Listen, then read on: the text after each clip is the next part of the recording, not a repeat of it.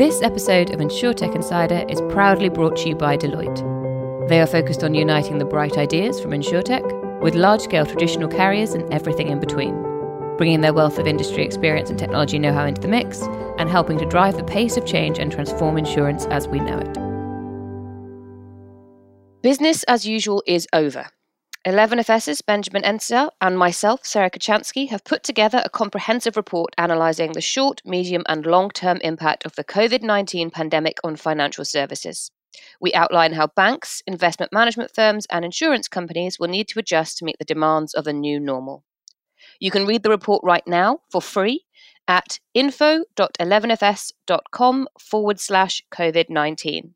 And that is COVID nineteen with no hyphen.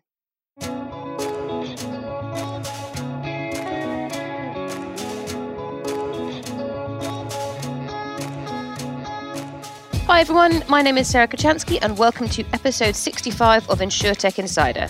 As you'll no doubt have guessed, we are still recording remotely, uh, but one upside of that is that we can have guests along from all around the world. Um, do get in contact by sending us an email to podcast at eleven f s dot com if you know someone we should get on the show. In today's show, we will be discussing the most interesting news in the InsurTech and insurance sphere from across the globe. I'm joined today by my co-host, Nigel Walsh. How are you doing, Nigel? I'm fine and dandy, thank you very much. Thank you for asking. Good, good. Um, and joining us, we have three amazing guests. First up, we have returning friend of the show, Sophie Winwood, investor at Anthemis. How are you doing today, Sophie? Yeah, I'm very good, thank you. Glad to be back again. Um, so can you quickly recap for any new listeners what Anthemis is and what it does? Yeah, absolutely. So Anthemis is the leading early stage investor in fintech and insurtech investments globally. Uh, so we have been investing for over ten years. We've got a portfolio of over one hundred companies now, um, you know, looking specifically within the fintech and insurtech space. Perfect. Um, great to have you back. Uh, secondly, we have making his debut, Niels Thornay, C E O of Sprout dot A I. How are you doing today, Niels? I'm very well, thank you. Uh, very happy to be on the show. And where are you? I'm in London, West London at the moment. Ah, okay.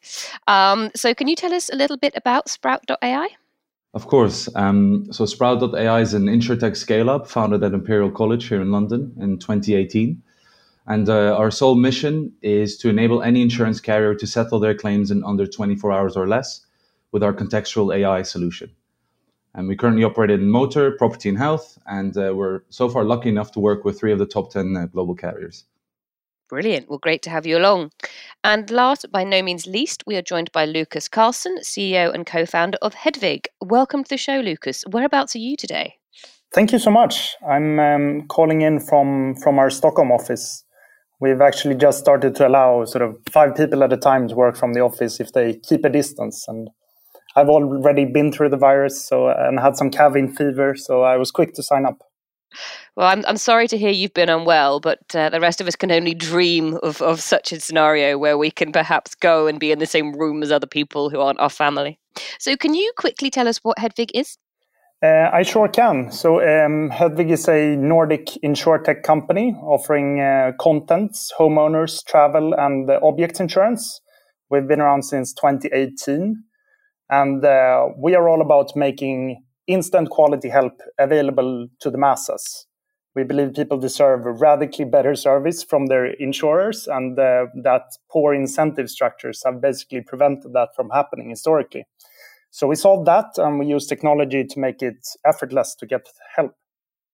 Brilliant. Well, um, thank you to everyone for joining me and let's get on with the show. So the first story um, is, you know, to, in, to surprise to nobody um, about the pandemic. The pandemic is expected to be more expensive than nine eleven and Hurricane Katrina. So we took this from the Financial Times, um, but the uh, warnings about uh, insurers facing their biggest ever losses came originally from the Lloyd's of London chief. Um, John Neal has said that the coronavirus pandemic is likely to be the most expensive event in history for the insurance industry, far more than previous or recent major disasters, such as Hurricane Katrina in uh, two thousand five and the nine eleven terror attacks. Um, insurers are expected to pay out on a wide range of policies from event cancellation to management liability. Um, and on top of paying customer claims, insurers are also likely to have to refund some premiums because of the general downturn in business. On top of that, there's the potential for lawsuits. Um, so insurers say that standard business interruption policies, uh, well, some insurers say that standard business interruption policies exclude pandemics, uh, but customers and lawyers say that there are actually reasons to expect payouts. Um, Mister Neal urged insurers to deal with the business interruption issue and said, let's get mechanisms in place quickly so that if there is a dispute, it doesn't go on for months, if not longer. Uh, so who who wants to jump in first on this? I'm sure everybody has an opinion. I mean, other than this being, well, it's almost like no Sherlock here on this one. Um, who wants to go first? Yeah, I think I think that um, what's interesting is there are kind of two sides to this that maybe the article isn't um, kind of noticing, which is on one side, there is going to be a, a lot of payouts in loads of different lines of business. So not only sort of uh, general insurance that's mentioned here, but, you know, life insurance, health insurance um, is going to be hit quite hard. The other side is that the, the you know, financial markets have gone into uh, had huge volatility, um, have seen very dramatic decreases, and interest rates have just, you know, plummeted to almost zero. So you're getting, getting hit on both sides, really, if you're an insurer. Payouts, but then also your kind of underlying assets are are decreasing as well. So um, yeah, as you said, at to be expected, but it's it's yeah, it's pretty brutal out there. It's it's really interesting to, interesting to see how the organisations have reacted. And I've done some work around the world around who's done what, looking at how Singapore and and the East responded first and what they did from a government perspective versus Um, individual organisations. And I think actually Singapore was really cool with where they said some payment holidays and whatever else. I, I think the one thing that is a saving grace in some way for so many is that it's not isolated to a country or to a line of business or to a, anything. We're all sat in our, our homes, or one of us is lucky enough to be in an office. And generally we, we say that because we all miss each other. Um, but everyone's been through it. So there's a level of consensus in place, or a level of Uh, baselining in place that actually people get and understand what's now different. But I think going going going past that point, you know, some insurers have been called out, as have banks actually, for paying dividends, should they pay dividends or not. Um, others have automatically refunded stuff, I think, to, to your point earlier. Um, the Californian state regulator said or mandated that you had to do it. Uh, I think Europe has been really quite slow in, in some instances, especially uh, Western Europe in this instance. Um, we're getting there. I, I really, it's really interesting to see all the B I claims and other claims that are about to pop up. Uh, I think we'll come on to it later as well. But I, I, I worry about insurance reputation more broadly. And Sarah, I saw you were quoted by Oscar yesterday in, in Yahoo's piece as well. Um, There's nothing that this hasn't affected. I think the Dear C E O letter that came out saying uh, most people won't be covered if you've got basic cover, and that's fine. We're not going to intervene. But if you think you are, pay up and pay up quickly. Uh, well, one thing I wanted to interject is that it was interesting what Sophie said, that, you know, a lot of insurers obviously suffering. Um, I originally thought that health insurers would suffer greatly from this due to an increase in kind of the COVID health-related claims. But talking to a few um, global providers, and especially in the U K, they seem to be have it relatively under control through kind of various mechanisms. I, I've seen a bit more an impact in travel insurance and event insurance. But but from our point of view, obviously, we work more on an operational claims point of view. I've I've seen some really interesting things happen there. Um, for example, like a lot of carriers were completely unprepared for a distributed workforce. And they had to spend the first six, eight weeks just setting up people with laptops or desktops or V P N credits to work from home in the quarantine period, which is obviously not an easy thing to do. Imagine you're fifty thousand employees or something. So so that's something I found quite interesting. And, and the other thing is that um, a lot of carriers, as you probably know, are not cloud-based yet. So they ha- still have on-the-ground massive server infrastructures to maintain. And you know, imagine that that kind of, you know, those those server infrastructures fail, which is, you know, impossible. So so I, I think hopefully this this will also kind of spur them on to to migrate faster to to cloud and the ability of distributing the workflow. Um, and, and actually, you know, if you use an intelligent automation tool like like Sprout dot A I, that could be of massive added value in the process as well. Because quite a little plug there. No, so th- those are my thoughts on that. Lucas. Yeah, no, I think uh, the question of whether or not the insurance companies were prepared, I think, is interesting, because it's really the job of, of insurers to be prepared for, for situations just like this one. And um, and pandemics is uh, is nothing new. It's been a recurring throughout history. So we should have been able to predict and prepare. But um, what I think sort of may be quite unique about this time is that we now have, I mean, social media in a way that we didn't have before, and cameras in every pocket. And when we're faced with a threat like this, social media is an extremely efficient way to propel that that fear that we all rightfully have for this situation. And um, and I think that, combined with the fact that our economy is so reliant on, on credit, is a bad mix. Because most of the dollars we spend is not money, it's uh, it's credit. We're borrowing from the future, and uh, it's quite dependent on people being confident about the future. And that makes us very sensitive to this kind of uh, situations, uh, especially when we're fearful and suddenly not that confident, then it stops abruptly. Yes, um, I mean, it, it, it's a really interesting kind of uh, huge maelstrom or a perfect storm of, of different sets of circumstances that have all collided here, you know, you, you that have resulted in uh, the, everything sort of going wrong at the same time. Um, and it only took a pandemic to do it. Um, I think the thing that's going to be interesting for me is that it is quite clear that some insurers will will will struggle with this. I think um, to Niels's point, I'd, I'd heard the same thing, that, that health insurers actually aren't doing too badly, you know, um, and all they're going to do is put their premiums up next year. So so it's not going to cause them... Uh, what makes know, you say that? They said they would. I don't okay. I, I don't recall seeing that. The, the thing I was going to comment on the health piece though was, and it's an interesting debate. What it's almost like the car insurance refunds that have been happening worldwide. Actually, most of the private hospitals that exist have, to, have already been moved to frontline to help out. Whether it's uh, Bupa or the folks in Ireland with eighteen different hospitals that have been going to, to, to support the effort. Um, but actually, the delay in the ability to give non-critical care will result in a case by case, and many of the providers have said we'll analyse or we'll look at things on a case by case. If you if you call for a physio appointment, my my wife's waiting for a physio appointment. It's non-critical; they can't do it, or they, or they might do it remotely. But actually, because she's getting a lower level of care than she wanted in the first instance, she may be eligible for a uh, a refund or a rebate or whatever, it, however it uh, presents itself, because they actually now can't deliver their service, which I find interesting. The other one is some, some, some countries are still collecting cash through branch networks to pay for their monthly premiums. And of course, cash is now almost gone in, in many in, in many countries. So um, many of the folks also had to stop the can- automatic cancellations for non-payment. If you couldn't pop to the local branch to hand over your X amount of euros or pounds or whatever it might be to pay your premium. So it's really intriguing how we've all adapted, but mostly got on with stuff. Yeah, I mean, what I was going to say was that, um, you know, what is going to be interesting here is that uh, some insurers are not going to are not going to make it, right? There are going to be some that just weren't prepared for this enough.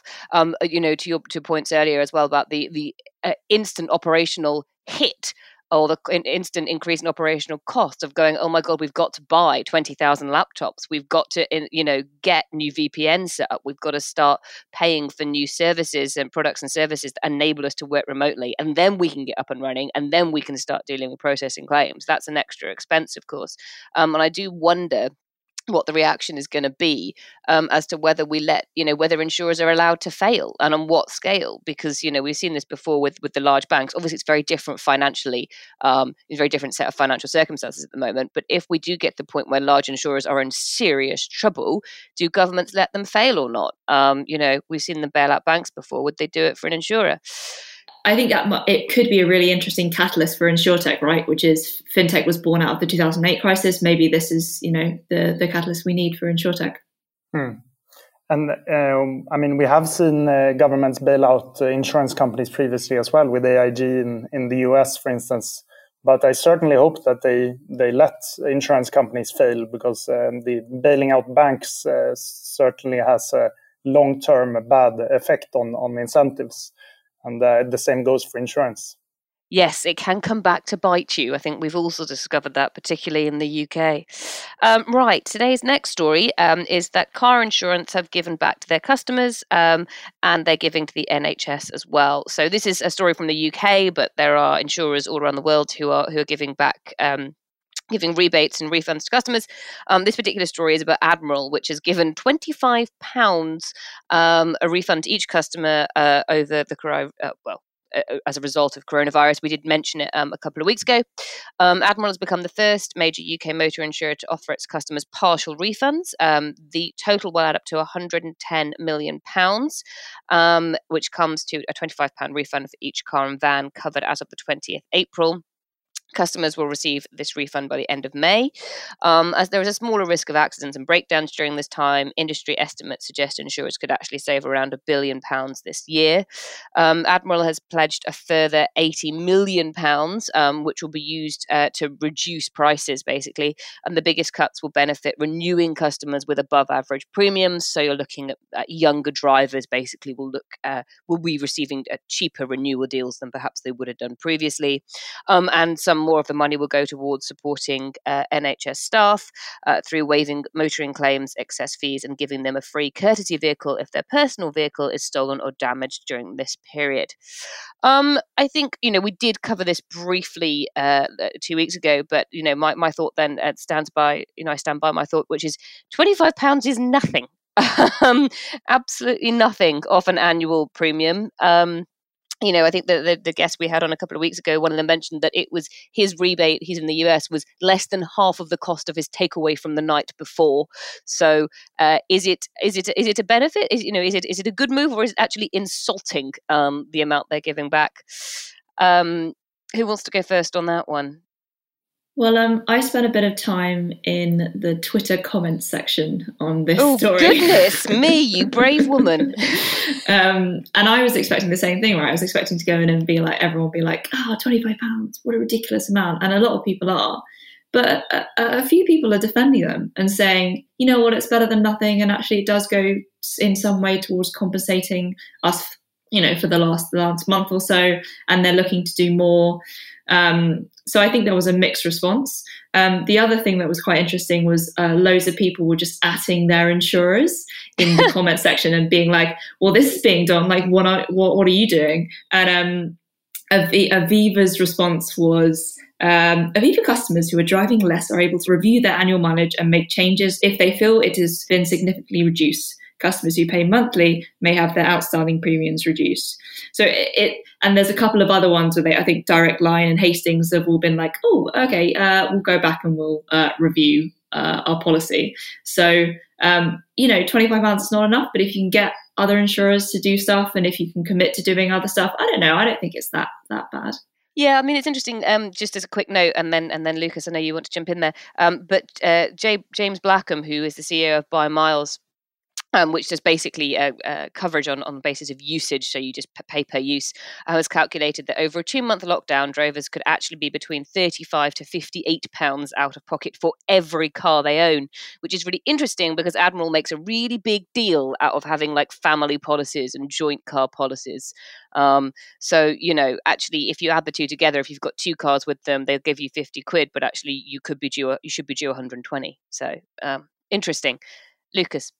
Yeah, no, I, I mean, I agree that twenty-five pounds is not a lot of money, but I think still as a, um, it's, it's it's good if it, it can inspire others because, uh, I mean, the, the, what they're doing is reallocating money to the areas where people need help currently. The, they took the premium to help people with car accidents. Now people don't have need that type of help, but they certainly need help financially to get through the crisis. So I think... Um, I think it's quite inspirational, and I think that people will uh, remember them for it. Great. I think um, if I just jump in very quickly, Sarah, the I, I'm, I'm with uh, Sophie on this one. I think the fact they've done something and are first is really intriguing and should be applauded. I'm I'm, in, I'm pleased to see the Twitter comments weren't all hatred and whatever else. Um, I, I, your question, and ignoring whoever the carriers are, the, the purpose or the point of how fair these things are. There's been a mix of people doing either a percentage base back based over a number of months or a physical amount. What they've tried to do there, if you think about it, it's there, let's assume you've got the largest insurer in the U K, therefore they may have the largest number of healthcare workers and key workers that are still driving to and from places of work, whether it's a school teacher, refuse collector or N H S worker, whatever it might be. Rather than going, some aren't driving, or some are driving more, put theirs up, and some are driving less, put theirs down. The fact it's a flat fee and it's done something for everyone, no matter what, I actually think demonstrates a level of, again, go back to the humanity, humanity of it all. Um, uh, it's the easiest, simplest and fastest way to go something back. And I get the fact that, you know, let's say uh, Sophie's spending eight hundred quid a, a, a month, on, oh, sorry, a month, God, what are you driving? Uh, eight hundred quid a, a year on, on yours versus four hundred for mine, then twenty-five is a, is a very different, different, different number. Um, but I think it's the right move, or it's a very, very strong move by any organisation that does it and sets the bar for everyone else to follow. It's certainly it's certainly better than nothing in most cases. And I think the, the biggest uh, problem that insurers face right now, and we've already kind of touched on this, is actually reputation. It's because the media, you know, ninety-nine point nine percent of all media coverage related to insurers and COVID nineteen is negative. So if they can get, you know, one positive story, two positive stories, then then that will help their reputation. And, and I, I do think perhaps, you know, financial losses are going to be huge, but reputational losses are going to be bigger here. Um, just, uh, Niels, did you want to say anything before we moved on? Yeah, no, Sarah, I agree with you, and, and Nigel as well. I think it's a, in a way, without sounding kind of cynical, it's a shrewd marketing move, and it, you know, they dictate the market pace because they come to the market first, and they're doing something humane, which is amazing. And but on the longer term, I'm, I wonder, because the, the margins in these commodity insurances like motor insurance are already very, very low, right? So profitability is, is, is low as well, and and so they can, you know, and so I think, you know, it, it's a downward spiral of people trying to, you know, outprice each other, especially the big brands here in, in, in the U K, for example. So I think it does leave them vulnerable um, in a, you know, in a year or in a few years to other incumbents that might want to have a nibble at the market. Like I'm thinking consumer brands with, with strong brand awareness, like a like a car brand, Jaguar, IKEA, and you see that actually popping up already, or maybe even uh, big tech players like Amazon. You know, everyone's scared of Amazon. I I, I know a few in, in carriers in the States that have banned the use of Amazon products within the insurance company because of the looming fear that Amazon will, will move into the insurance space. I, not, no kidding, you know? So I, I do think it's amazing to do something, but where are we going to end up on the long term? Because there's such a low profitability already. Are they going to price themselves into the ground? Yeah, no, um, I, I think it's, uh, uh, uh, yeah, it's, it's, as you say, we talk about this quite a lot on the show, but when you buy kind of, actually, if you're, you're British um, and you are were raised here and you buy insurance, you just go to a website and buy the cheapest one. It is just how I would say ninety percent of people buy any kind of insurance. That is just what we do.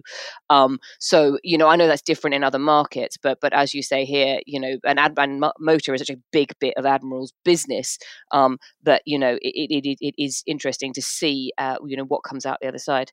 I, uh, I was going to say, as you know, I don't comment on, on, on individual brands or anything like that at all, but I think the fact that some organisations, whether they're insurance or not, the fact they've done something for you, uh, whether it's your T V provider giving you extra channels while kids are on lockdown, there's a there's a positive sense, back to your point about reputation, that gives you a warm, fuzzy feeling. So re- regardless of the amount or the percentage, I think that warm, fuzzy feeling piece for any insurer is really critical.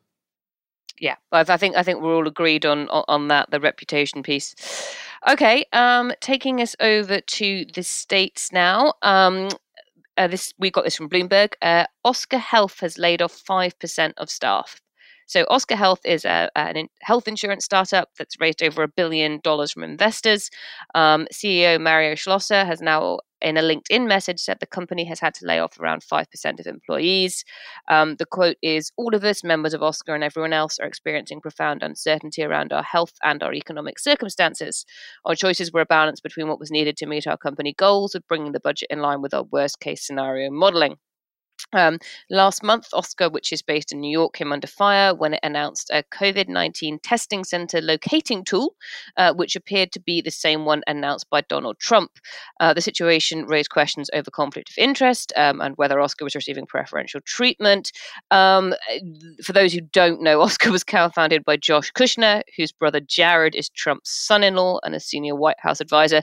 Um, g- generally speaking, they are considered to have very, very different Uh, political views, the brothers, um, but, you know, anything like this happens and, and those accusations will come out there. It goes back again to what the press will pick up on. Um, Oscar's laid off staff will receive severance and healthcare coverage, um, and layoffs won't affect customer-facing roles. Um, I do not expect that they will by any means be the only insurance or insurtech company that, that has laid off staff or furloughed staff, if that's an option in the the um, the countries they're working in. So to me, five percent doesn't feel like a worrying figure. Again, I think this kind of almost goes back to, to media perception and, oh, look, a giant InsurTech that was doing really well has had to lay some people off. That's a headline. Um, and perhaps numbers from other companies aren't out there yet. You know, I would be very surprised if the very large insurance haven't, Uh, as I said, taken advantage of, of government furloughing programs or whatever's available to them. Um, but maybe you guys have a different perspective on this. Niels.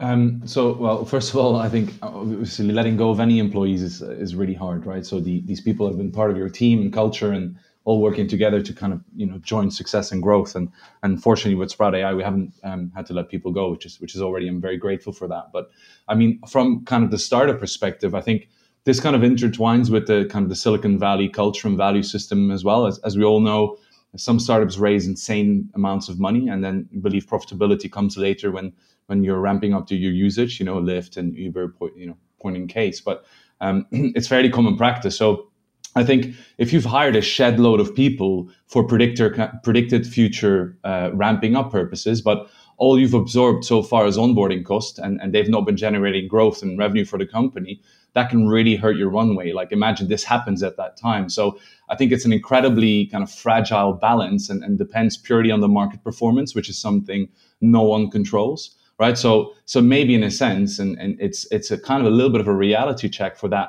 kind of startup slash V C ecosystem after this ten year incredible bull market. And, um, you know, so so maybe that, you know, we're getting back with our feet on the ground. And obviously, I mean, it's really sad to see so many talented individuals lose that livelihood. So I'd rather it not happen. But um, yeah, that's something. Some of my thoughts.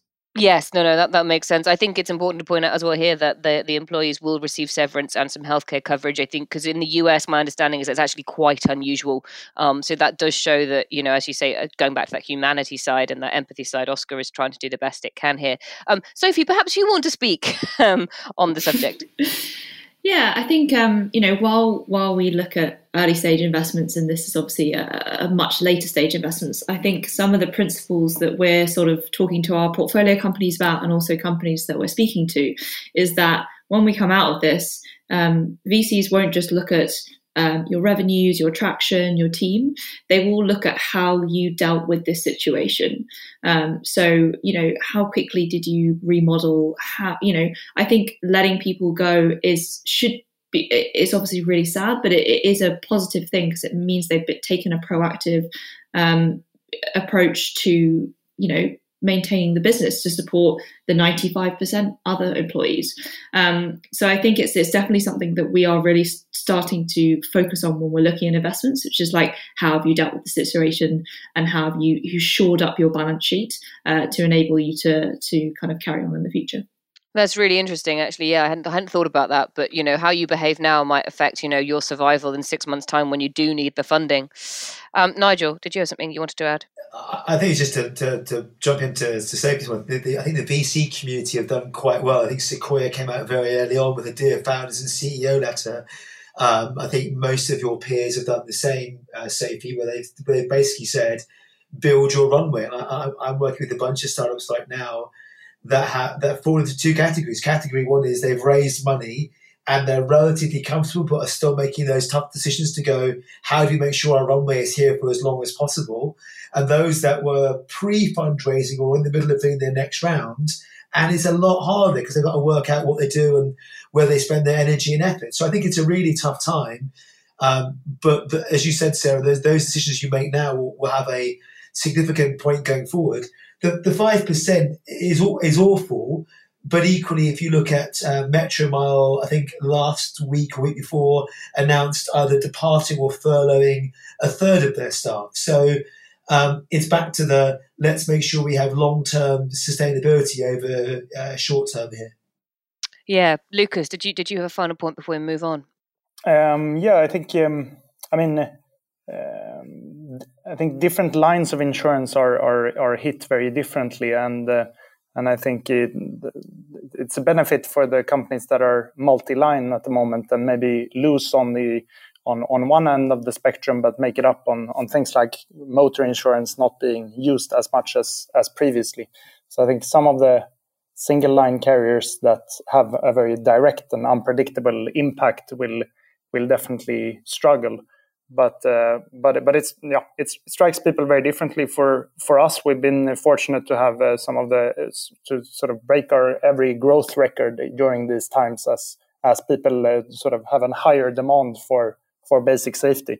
So um, so it's very yeah it's very different and uh, and hard to predict. Yeah, it's it's. I don't think anybody's going to deny, deny that it's tough out there right now.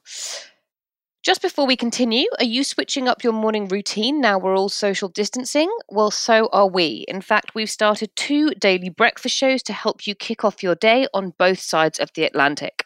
On the FinTech Insider Breakfast Show, we chat about the latest news with a series of industry guests, all dialing in remotely. Um, it goes live on LinkedIn every morning at eight thirty a.m. B S T. Just follow David Breer on LinkedIn. And if you're U S-based and eight thirty B S T is a little early, don't worry, we haven't forgotten you. We also have a U S option.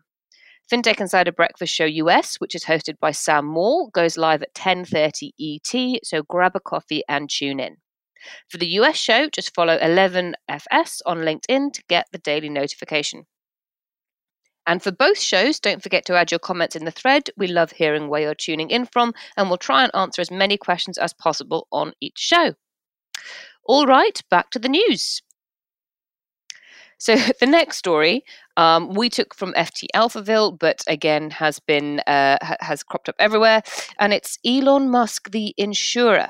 So bear with me on this one. It's got a, it's a little, it's a little bit of a tale. I feel like I'm going to be telling a bedtime story here, but let's just get the the the, the details and the context out of the way, and then we can jump into what it might mean. So, Tesla has decided not to renew its directors' and officers' liability insurance policy for twenty nineteen twenty twenty due to the high premiums quoted by insurance companies.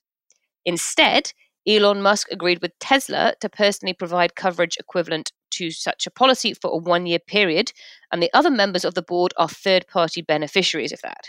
Okay? Now, we all know the U S is particularly litigious, so if the company were to receive a lawsuit against the board or its directors, and that lawsuit were successful, it makes sense that an agreement is made so that the targets of the accusations don't have to pay out of their own pockets. So that would be the people on the board. It's less common for the company's largest shareholder and, in fact, chief executive to be underwriting that insurance. Uh, one way of looking at this, according to Alphaville, is that it shows both Musk's confidence in the company and willingness to protect his colleagues. On top of the fourteen point five billion dollars worth of stock Musk pledged as collateral to secure personal loans, Musk is now personally on the receiving end for any successful lawsuits against the company's directors. Um, a little bit of context about perhaps why the premiums suddenly went up so much. Um, in January, Tesla's board faced a lawsuit uh, of around sixty million dollars relating to the propriety of the company's two point six billion dollars takeover of solar financing company Solar City back in twenty sixteen. So there is speculation that that is what caused the premiums to rise, which is what triggered Musk's decision to do this. So I hope everybody's with me. um, basically, Musk is underwriting insurance for his own company using his own stock, um, you know, T L D R version. Thoughts on this? Um, Now you've got your heads around it. It's not. It, it's not uncommon. I actually uh, mentioned this the other day as well. It's not uncommon for uns- insurers to self-insure. The example I used was someone like NASA that don't buy commercial insurance, although it's available for space travel and whatever else it might be that exists that's out there. So, so lots of organisations self-insure. What's different, of course, in this case is you have the a C E O and founder, Mister Musk himself, doing it himself for, for this group. So there's definitely something that's different. But if it's if we're just if we're just interested in the fact that the company has self-insured, no new. Um, but the fact that it's been underwritten by an individual is very intriguing. Yeah, I mean, I think that's the point. I mean, I, I, you know, under you know, self-underwriting is is not it's not that unusual. We've talked about it before, particularly with unusual organisations and unusual business models. And in fact, you know, we talked about it, um, uh, you know, last year on our uh, catastrophe insurance show, where we talked about the fact that a lot of organisations, particularly when it comes to cyber insurance, they can't find a policy that works for them, so they just put a huge chunk of money to one side and assume that will cover them. Um, Sophie, did you have any thoughts on, on Elon Musk? I mean, sorry, yeah. Related to this story, we all have thoughts yeah, on Elon Musk. Exactly. We could we could talk about that later. um, So yeah, I thought I thought it's just it's so bizarre that he's almost like protecting his board of directors from potentially things that he will do, because I think a lot of the stuff is is been generated by him. And um, my colleague Matt Jones, who's Matt Jones, who's also been on the show, um, has this theory. I was going to steal it from my own, but I think I'll, I'll give it to him, which is that Elon Musk is actually so clever that he's been doing all this stupid stuff for the last couple of years, driving up the D and O premiums, and then he was like, you know, it's been so high, I'll I'll just say that I'll get the premiums. And now he's, he's going to be like too long. Yeah, he's going to be like really good, well behaved, and just collect all these premiums. Genius, guys, genius. Yeah, I, but it, it's one. It's one theory, definitely. Um, yeah, I don't think it's less weird or mad than the other ones. No, no. I mean, Musk, as we said, is not known for his. Um, I don't know what I was going to say. Conventional decisions on many things. Uh, Lucas, Niels, did you have any thoughts on this one?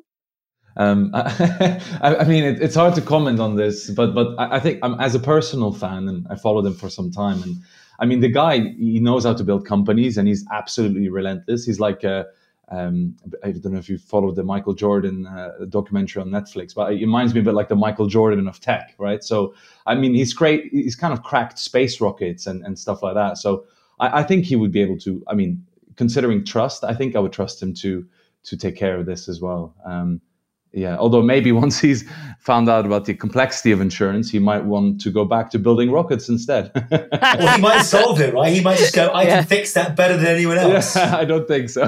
Oh, I think he could. I don't know. I, I think we should be wary of putting uh, putting people like Musk on too high a pedestal. Um, Lucas, did you have any final comments before we move on? Um, I, I agree with Niels. I think uh, the extent to that with the extent that he will go to to uh, protect uh, protect the company is uh, is uh, yeah I mean, he did it before with uh, with saving the company through uh, through uh, a financial situation, putting up his his private capital. It gives gives me some sense of uh, security as a teeny tiny shareholder of the of the company that is just that certain. Yeah, I mean, it does it does it does show his own confidence in his company, but I don't think we were ever any in any doubt about that. Um, the one thing I do I do wonder is, um, does it make him a target? Does this mean people are more likely to go after him because he's personally liable? I don't know. He's he's a you know very divisive character, and I do wonder if maybe he should put an even bigger target on his back. But we'll have to wait and see. Logan, oh, I think he's really smart, really smart. Yeah, yeah, I mean, back, there's... back to Sophie's point about mm-hmm. uh, maybe he has a, he has a exactly. grand thought around In this. Long game, long game, yeah, guys. Yeah, exactly. And I think it's he can brilliant. afford a lot of expensive lawyers, so I think he'll be fine as well. There's smart and there's intelligent, so we'll wait and see. Um, right, next story. Small businesses turn to lawsuits as insurers fail to pay out. So we got this from Insurance Business Bag. Um, this is just one of many, many stories about this, but this one in particular talks about six insurers facing federal class action lawsuits for denying business interruption claims. So a federal class action lawsuit has been filed against insurers in the U S for denying policy claims the plaintiffs had made to protect against business interruptions, um, and that's obviously is specifically related to COVID nineteen. Um, the six insurance companies have been named as defendants, and they include Aspen American Insurance, Auto Owners Insurance, Lloyd's of London, Society Insurance, Oregon Mutual Insurance, and Topa Insurance Company. Wow, the Americans need to be more creative with their names. Um, plaintiffs for the lawsuit include restaurants, pizzerias, bridal retailer, a bakery, and a dental practice, all in the U S, sort of businesses you might expect. Um, the lawsuits claim that each business purchased special property insurance coverage to protect against business interruptions. Uh, these policies included business income coverage. So the law firm uh, noted that all of these coverages either included or did not expressly exclude losses caused by viral infections.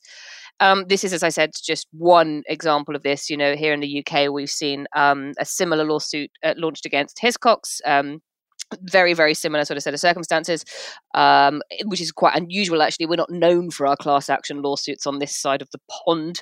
Uh, so it kind of suggests um, just, just how strong the feeling is around this. Um, the final quote here is that insurers will deny almost every claim, even the most legitimate ones, because that's just how they operate. And I think, ladies and gentlemen, we go all the way back to reputation. Um, who wants to jump in first on this one? Uh, yes, Niels, go for it. So, um, well, again, I'm not really an expert, but I, ha- I did have a few kind of observations reading through the question. So, so I think one, S M Es are obviously suffering in a major way, right? It's, it's horrible what's happening to retail. So I can I can understand the agony and um, what's happening. And and second, uh, I mean, it depends on how you as a government or as a nation kind of address these uh, these these kind of problems right now. Um, as we know in, in the U K, you've got the rule on the furlough, eighty percent. And my brother has a restaurant in Belgium, and he they got a fee because they had to close down. So so I think that's the second thing, how you deal with it as a country. And then as a third, as you mentioned before, kind of the U S is a litigious country. And then and then number four. Um, and I'll stop there, is um, that it's reputation, right? So maybe sometimes, unfortunately, insurers have historically had a reputation or an image of taking but not giving back. So so maybe in this case, for me, I was like, you know, the lack of kind of, you know, the government interference, and then insurance companies are maybe, maybe our ins- insurance companies an easy scapegoat in what is defined as a litigious uh, society. So so kind of facilitated by the misperception about insurers makes them an easy scapegoat. And obviously might, the media might pick up on that. So it's it's a bit unfortunate in a way. Does that make sense? uh, yes, no, no, it absolutely does. I think insurers as scapegoats is, um, is, is not an unreasonable statement at this point. Nigel, you're waving at me. I, I'm twiddling my pen for those who won't see this. The um, I think, Niels, you summed it up really well, your first comment, which was, I'm not an expert in this. And I would argue that there are very few experts in this that sit outside of insurance or legal organisations. And if you go through the flow and bring it all the way back to Sarah's opening comment, and again, as I said, I won't comment on individual cases or, or, or whatever else that you expect, but not as an expert then brings you to what wording or what policy I've signed up to. It then goes into the legal cases or the sequence of the terms that, that have been put through. None of us and, and very few people read their wording, which means they were sold potentially in some cases in the corporate world by a broker, which then says, was I missold it? And I'm back to that horrible word. Um, or was I uh, misrepresented? Which then leads into a different type of claim. If it's if the policy wording holds true, does that mean that the way in which I acquired that, the distribution channel, whether it was a broker or direct, uh, has a D and O claim next to them? Which goes back to a topic Sarah and I have talked about with many guests over the years, which is, is your wording in plain English and understandable or no? And over the last month, I spent too much time reviewing uh, contract wording and legal stuff, either for friends or as part of work that I'm doing, to help work these things out. And it goes back to the, actually, if it goes back to the sequence of events, it, you do require the legal or wordings expert to tell you both what was meant by it and what the intent of it was. And you'll have seen in the news what one person was saying, never mind what it says, the spirit of it should exist. And spirit of it isn't necessarily one of the things that um, shareholders will abide to when they're trying to get the right dividend or return on their investments, which links back to our pensions, which goes back to the first point about paying something back rather than nothing. So it's, it's a it's a really nice one to finish on because it's all linked together and you see how this vicious circle goes all the way around from the intent, the desire, and ultimately, if it's a pandemic that's affected everyone, is it a government issue where they'll step in and you either pick up the broken banks, financial institutions, supermarkets, or you pick it up in the welfare state system? So it's a, a very short answer, but hopefully structured in a way that says no matter where you go, something's going to get picked up. And it has, I think, was it John Neal or someone else came out and said, if these things hold true, it has the ability to bankrupt an industry. Yeah, I mean, you know, it's, uh, I think the most important point here actually goes back to, I mean, I, I do agree, you know, one hundred percent, I think insurers should be more responsible with their policy wording. I think, you know, some of the, some of the blame perhaps must lie at the foot of brokers, but is that because the way brokers are incentivized? If you look at, you know, what's happened with um, financial advisors, particularly in the U S, and the way they're incentivized caused an awful lot of problems there. But I think the biggest problem comes back to the fact that an awful lot of people just don't understand insurance, what it is, how it works. Um, and, you know, we need to make insurance governance easier to understand. We can't expect everybody to go out and understand how, uh, you know, a four hundred year old industry works, an industry that has changed very little, you know, since the sixteen hundreds, because because they have other things in their lives. I think the insurance industry itself has to work harder at making it easier to, to understand. And then, you know, if you are asked to pay more because you do need more coverage, perhaps you're more willing to accept it.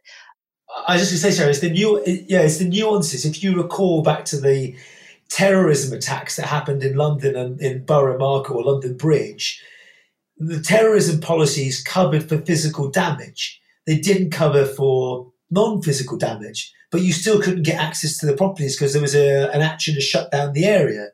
So again, it's the nuances of how they're interpreted. And to Niels' point, it requires an expert to understand those. And I guess the question is, should it? Yeah, interesting. Before we close out, Lucas, did you want to say something? And then Sophie, I'll come to you.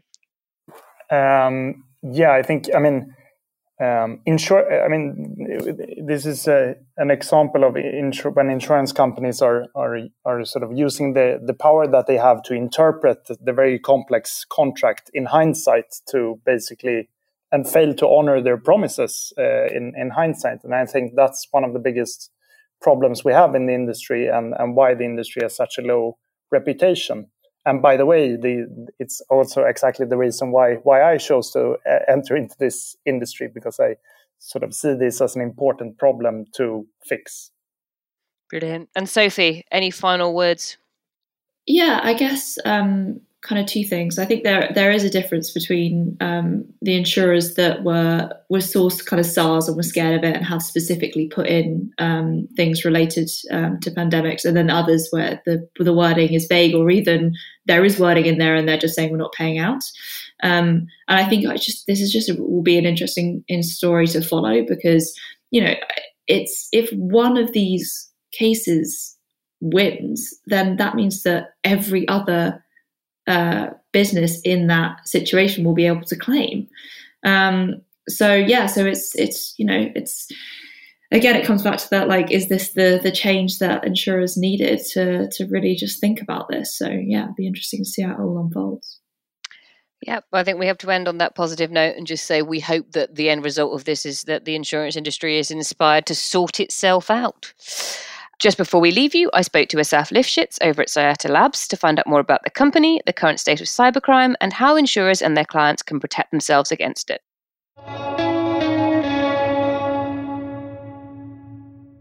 Welcome to InsurTech Insider Interviews. I'm Sarah Kocianski, and it is my pleasure to be joined by Asaf Lifshitz, C E O and co-founder of Sayata Labs. Asaf, thank you very much for coming on the show. How are you today? I'm great, considering the odd and challenging circumstances there. Thank you. You're well in and of yourself. Let's let's go with the easy easy question. Yeah, yeah, I'm. Uh, th- yeah, yeah, no, that definitely. I'm well. I think fortunate to also be working in a type of job that allows for working from home, I'd say. So, yeah. Absolutely. I, th- I think we're all quite aware of how lucky we are at the moment. Yeah, yeah. So to start off, can you just give us a quick overview um, of what Sayata Labs actually does? Yeah, absolutely. So we at Sayata, we help insurance carriers and uh, insurance brokers grow their cyber book in a profitable way. Very succinct. I like it. Why cyber? Yeah. So with the reason, I guess we first went into cyber insurance is really from the cybersecurity angle. Israel, for the listeners who do not know, Uh, is a cybersecurity powerhouse. So it's, uh, especially from a venture perspective, I think it punches way above its weight, call it. I think it's, um, the last figures I've seen is zero point five percent of G D P is Israel's share of the economy, but sixteen or fifteen percent of venture dollars go to Israeli startups. So many of my friends are founders of cybersecurity companies, the, the founders of Sayata as well. Uh, have a solid background in, in cybersecurity. So that's where we started, really. And I'd say the market of cybersecurity is very different than that of insurance. And we like the complementary approach of insurance to security, because we think that it does a lot to solve some of the issues that cybersecurity has. So in cybersecurity, the decision-making processes, I'd say, are problematic sometimes. So you, as a bu- even as a buyer, if you want to buy uh, some system that will help you prevent attack of type X. Well, you don't really know if an attack of type X is likely to happen. If it happens, how significant is it going to be? If you install some vendor's product, how likely are they to reduce it? uh, and by how much. And so decision-making gets a little bit murky. And insurance is one of those things that your result, it's not guaranteed, but it's much more guaranteed that you know what you're going to get. Uh, it's written in a contract. And if, if you understand it correctly, then you know what you're going to get. And it also, it solves a lot of the issues with cybersecurity, at least in at some point it will. Maybe the two are not as tightly linked together, but but over time, I think it, the insurance market will drastically improve decision-making from a cybersecurity, so from a risk mitigation perspective. So the, the idea being that it's um, it's easier to sort of insure yourself against some kind of cybersecurity breach or attack than it is to try and prevent all those things happening. I'd say that usually your your optimal mix of investment, so there's overall this notion of you have risk and then you have two levers you can pull. You can reduce the risk, you can transfer that risk to someone else. The mix of investment in the two Uh, is very much on a case-by-case basis. And for some organizations, they might, you know, it might be ninety ten. For some organizations, the right mix might be ten ninety. Um, regardless of what that mix is, the presence of insurance or the option for insurance, we think, is it unlocks this tremendous value. So number one, because you're always going to be left with some residual level of risk. Number two is because, and, and so you you have to transfer it to someone, or it's it can be good practice to transfer it to someone. And number two, because of the existence of the insurance industry, right? All of a sudden, they are at the very least incentivized to point you in the right direction of, hey, what is a big problem for you to solve? Like, what is an attack vector, right? That you should be spending more on resolving. So as you can already start to see the link between the two in the questions that insurers ask you when they want to uh, extend coverage. So some insurers, if they you want to get higher limits or, or just enhance coverage for something, they'll double click a little bit on your security practices and they might ask, uh, do you have two-factor authentication? That is because insurers believe um, that that is a significant, or the lack of two-factor authentication creates a significant vulnerability. So you see the two interplaying, and we think that's a very powerful uh, dynamic, because before that, if you're a decision maker in an organization trying to secure it, you don't necessarily know what's important. And we think that a good proxy for what's important is, well, what do the insurers look at? Because they see where they really lose money on. And and and, and so we think it's a, they have a pretty informed view. We think we think that's a, it's a pretty powerful dynamic. So you mean that you would uh, you would use the data that the insurance companies have gathered through looking at all the things that have happened to their customers that have made claims, and then obviously the insurer responds or reacts on that data by saying, well, have you done X, Y, and Z? Because we've seen those to be um, effective. Yeah, no, that's already happening. Uh, I, I'm not necessarily to the extent that we think it will happen over time, but already you see in the questions that insurers ask uh, at the time of binding, and a lot of times they, some of them have started discussing or sort of notifying customers as during the lifetime of the policy, hey, we think you should look into X. And, you know, if I had to ask advice of someone, I think the insurance company is, uh, is a pretty good advisor to, or can sometimes be a, a good advisor, or at least have an interesting angle on how I, as a decision maker at the organization, right? Again, we came into this from the cybersecurity side of things. So as a decision maker, hey, yeah, I want to hear the insurance company's opinion. That's fascinating to hear somebody speak so so positively about uh, insurers. You, you, you know, so often you hear from companies that work with them that uh, oh, they're they're too slow and they're too old and they never do anything useful. So um, I, I I'm I'm intrigued to hear another perspective. Uh, yeah, maybe if I if I could say like an interesting analogy, if you design like a, a property, an office, right? You you sort of don't want to bother yourself with the question of how far apart should my sprinklers be? And so you delegate really that decision almost, right, to the insurance company, because, well, they know what what the distance and what are, at least conceptually, they know what are good vendors for sprinkler systems. And like, are sprinkler systems even important? And there's a reason, there's a reason that they have over time learned what is important to maintain and what is less important to maintain when protecting yourself from a fire risk. So cyber is, again, I'm not I'm not saying that it's it's perfect, but I think that is the direction it's going in. And so can you give us a quick overview of, of what cyber insurance is? What does it generally cover? Obviously, there are lots of different policies and there are a lot, you know, each insurer will underwrite it differently. But effectively, when you buy cyber insurance, what risks are you protecting yourself against? Yeah, that's a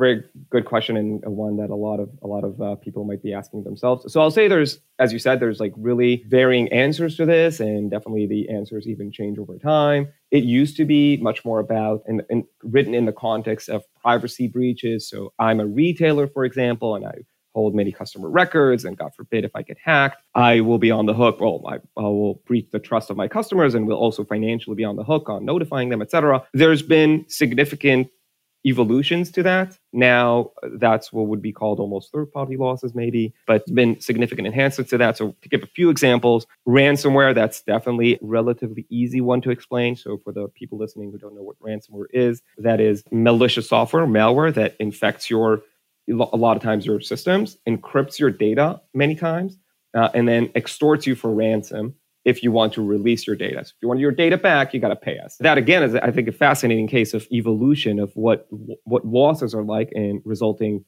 coverage that arises from that. So number one, it used to be a Bitcoin, and a Bitcoin used to be three hundred dollars to get your data back. And so really wasn't that material of an exposure. Now, the ransom notes are in the six digits, sometimes seven digits, sometimes even more. So it's already becoming something pretty substantial for, for a business to have to pay out. Secondly, while your data is encrypted, you can't work. And so you have what's called business interruption. Uh, so if, you know, we at Sayata lose access to our I T, that's that's a that's a big problem. we we need it. We need it to work.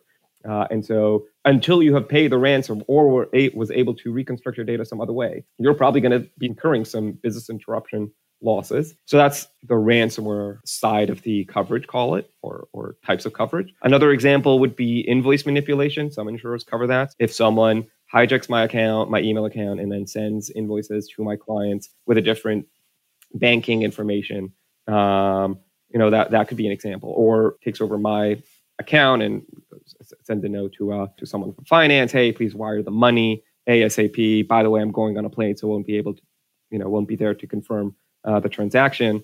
Uh, if they, you know, and this is pressing, urgent, ASAP, please take care of this. Someone in finance might might be tempted to to wire the money when when they shouldn't have. So that's so, some insurers cover that as well. Wow, I hadn't even considered the idea of invoice manipulation. I mean, I, you know, anything I can think of, fraudsters will have thought of, you know, a million a million more things. I'm I'm fully aware of that. So given, you know, that what you've just described and, and most of those those types of attack or fraud, whatever you want to call them, are rising, and I don't think anybody would argue with that, what what's the state of cyber insurance out there? So are there many people offering it? I mean, you were quite complimentary about insurers on the cyberspace having some data and, and you know, acting on it. Is that a lot of people doing that, or is it still quite a, a nascent space? Yeah, so I think it, it is said that there's uh, one hundred markets in the United States offering cyber insurance. I think more and more insurers are getting comfortable with, with selling it. So yeah, it's a big question. What is the what is the state of cyber insurance? I guess because yeah. There, so there's from the capacity provider side, I'd say that there's maturing of the industry. So more and more entrants into the market. Some are InsurTechs and some are just more traditional insurance companies that are growing their books. And we're seeing a shift from the buyer side and and the distribution side as well. That brokers are getting much more comfortable selling it, and the buyers are getting much more educated on the risk. And so, yeah, I think maybe that, that that's maybe an interesting topic to cover, how the, or at the very least, the the brokers, the distribution people are getting substantial experience and have, have had clients that have had claims. And so they're getting comfortable articulating the coverage and articulating the exposure to their clients. That's sort of macro trend. And also macro trend is that the buyers themselves are increasingly either obligated to buy it because they're going to engage. That's mostly truer, I'd say, for the smaller customers that they're, you know, they, it might not be a, a big exposure on their mind, but their customers have the exposure on their mind. And so they're required by some contract to have cyber insurance in place, or that they have had a breach, one of their peers has had a breach. There's just like increased awareness, I'd say, on the buyer side as well. So it's it's awareness is ramping up across the board, and, and, and the industry is is responding to that as they as the insurance industry usually does when it sniffs out a way to make some more revenue. Yeah, exactly. Exactly. I think people have been waiting for, for a while. It's it was many insurers, I think, knew that, yeah, this is a thing, and people were sort of waiting for the demand to increase. It was, I mean, to us personally, when when we started building Sayata, you know, we had to gain con- the S M B segment in, in the market was not really, we're just maybe starting to buy cyber insurance. And there was uh, mixed signals. Like a lot of people thought, well, wh- why would an S M B even bother buying cyber insurance? And, um, uh, but a lot of other people, and ourselves included, had this conviction that, yeah, it's a matter of time before, you know, they realize either they themselves get hacked or it's in the broker's incentive to sell it. It just makes so much sense. And everyone's going to invest in educating their, their customers. And ultimately, the demand will come. And, and we're definitely seeing that in the past couple of years. Yeah, absolutely. That's a really interesting point about um, S M Bs, actually. We've we've done a couple of uh, of shows around insurance for S M Bs and how generally they're, they're, they're underprovided for, and they're either overcovered or undercovered, and, and a lot of what's out there is just isn't fit for purpose. But um, I think it's becoming increasingly obvious. I mean, perhaps not right now, but uh, but um, perhaps mm-hmm. it's becoming increasingly obvious that one of the, the biggest risks to a very small company is is is their I T going down, is their ability, as you say, you know, business interruption. I'm sure many businesses have been interrupted recently for other reasons, um, but when we get back on our feet, I think it yeah. is it is that kind of, that awareness is growing and thinking, well, actually, it is worth it. Um, and it's also reassuring to hear you say that brokers are starting to to to push it to people, to suggest it to people. You know, this is something you really should have. I'll say even more than that, by the way. I think from the brokers, we've heard some that they feel that if they don't explain this to their customers, they could be liable for E and O. So their customer, you know, errors and omissions, uh, and meaning that they're concerned that their clients might take action if they get hit and learn that they could have been offered cyber insurance and their brokers didn't suggest that they buy cyber insurance or suggest that they buy cyber insurance in the appropriate coverage, call it. Wow. Uh, so yeah, definitely, definitely a push from brokers. And I think, I think, yeah, I think S M Bs specifically, it's a very broad term, but I think it tends to have slightly different dynamics for sure. Yeah, no, absolutely. Um, okay, so we've kind of covered where we are at the moment, but what do you think is next for, for this for this space? Yeah, you know, it's it's it's fascinating. There's always, I, I'm going to say, because you're dealing, it's a, it's an adversarial market from an attacker's perspective. So attackers are constantly innovating, and the defenders are constantly innovating, and so so there's this cat and mouse game, and which by its very nature introduces a dynamic environment, right? It's not like fire insurance, where to the extent that you continue building the same way, the risk is going to stay the same way. Cyber insurance is almost the opposite end of that, right? There's defenders and attackers, and, and they keep trying to one-up each other. And so that introduces a dynamic that means that attack vectors are go- going to evolve. So ransomware, that wasn't a thing maybe five years ago, and now all of a sudden it is. And the ability to automate attacks, right? That's another thing that's driving maybe a new type of exposure. So uh, b- by the way, bad news for a lot of S M Bs, because when you attack an S M B, the upside is not necessarily as big. And so you as an attacker think of it from an R O I perspective, but if you're able to lower the investment required to generate an attack on an S M B, you can justify attacks on, on S M Bs, even if the payout is lower. So the more automation happens, the more S M Bs get exposed. And that's just going to create a, a, who knows what the range of attacks that might be coming up, what those might be, and how they will translate into losses. And those losses, whatever they are, are probably going to inform coverage choices that are out there.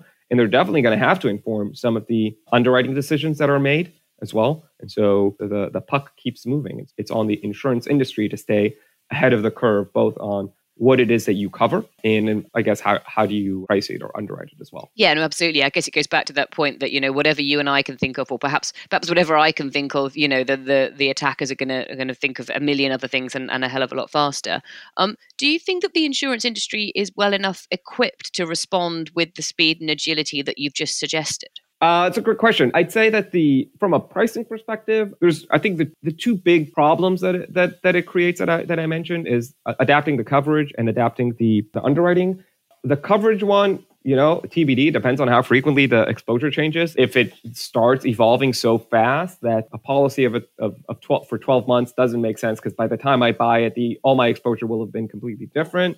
Maybe that'll happen. That hasn't historically happened. Changes haven't been that dramatic that fast. So my personal view is that the industry will be okay managing that. From a pricing perspective, I actually think that it's it's a question of can you price better than than other insurers, right? It's it's it's really a question. There's no right or wrong answer. You can have a very, very naive pricing model, and that will work as long as your competitors use the same model. But the moment someone else does it in a little bit more sophisticated way, then you start losing money. And so I don't think that, the, I think that the industry as a whole will do fine. It's more of a question of which players will do better than others.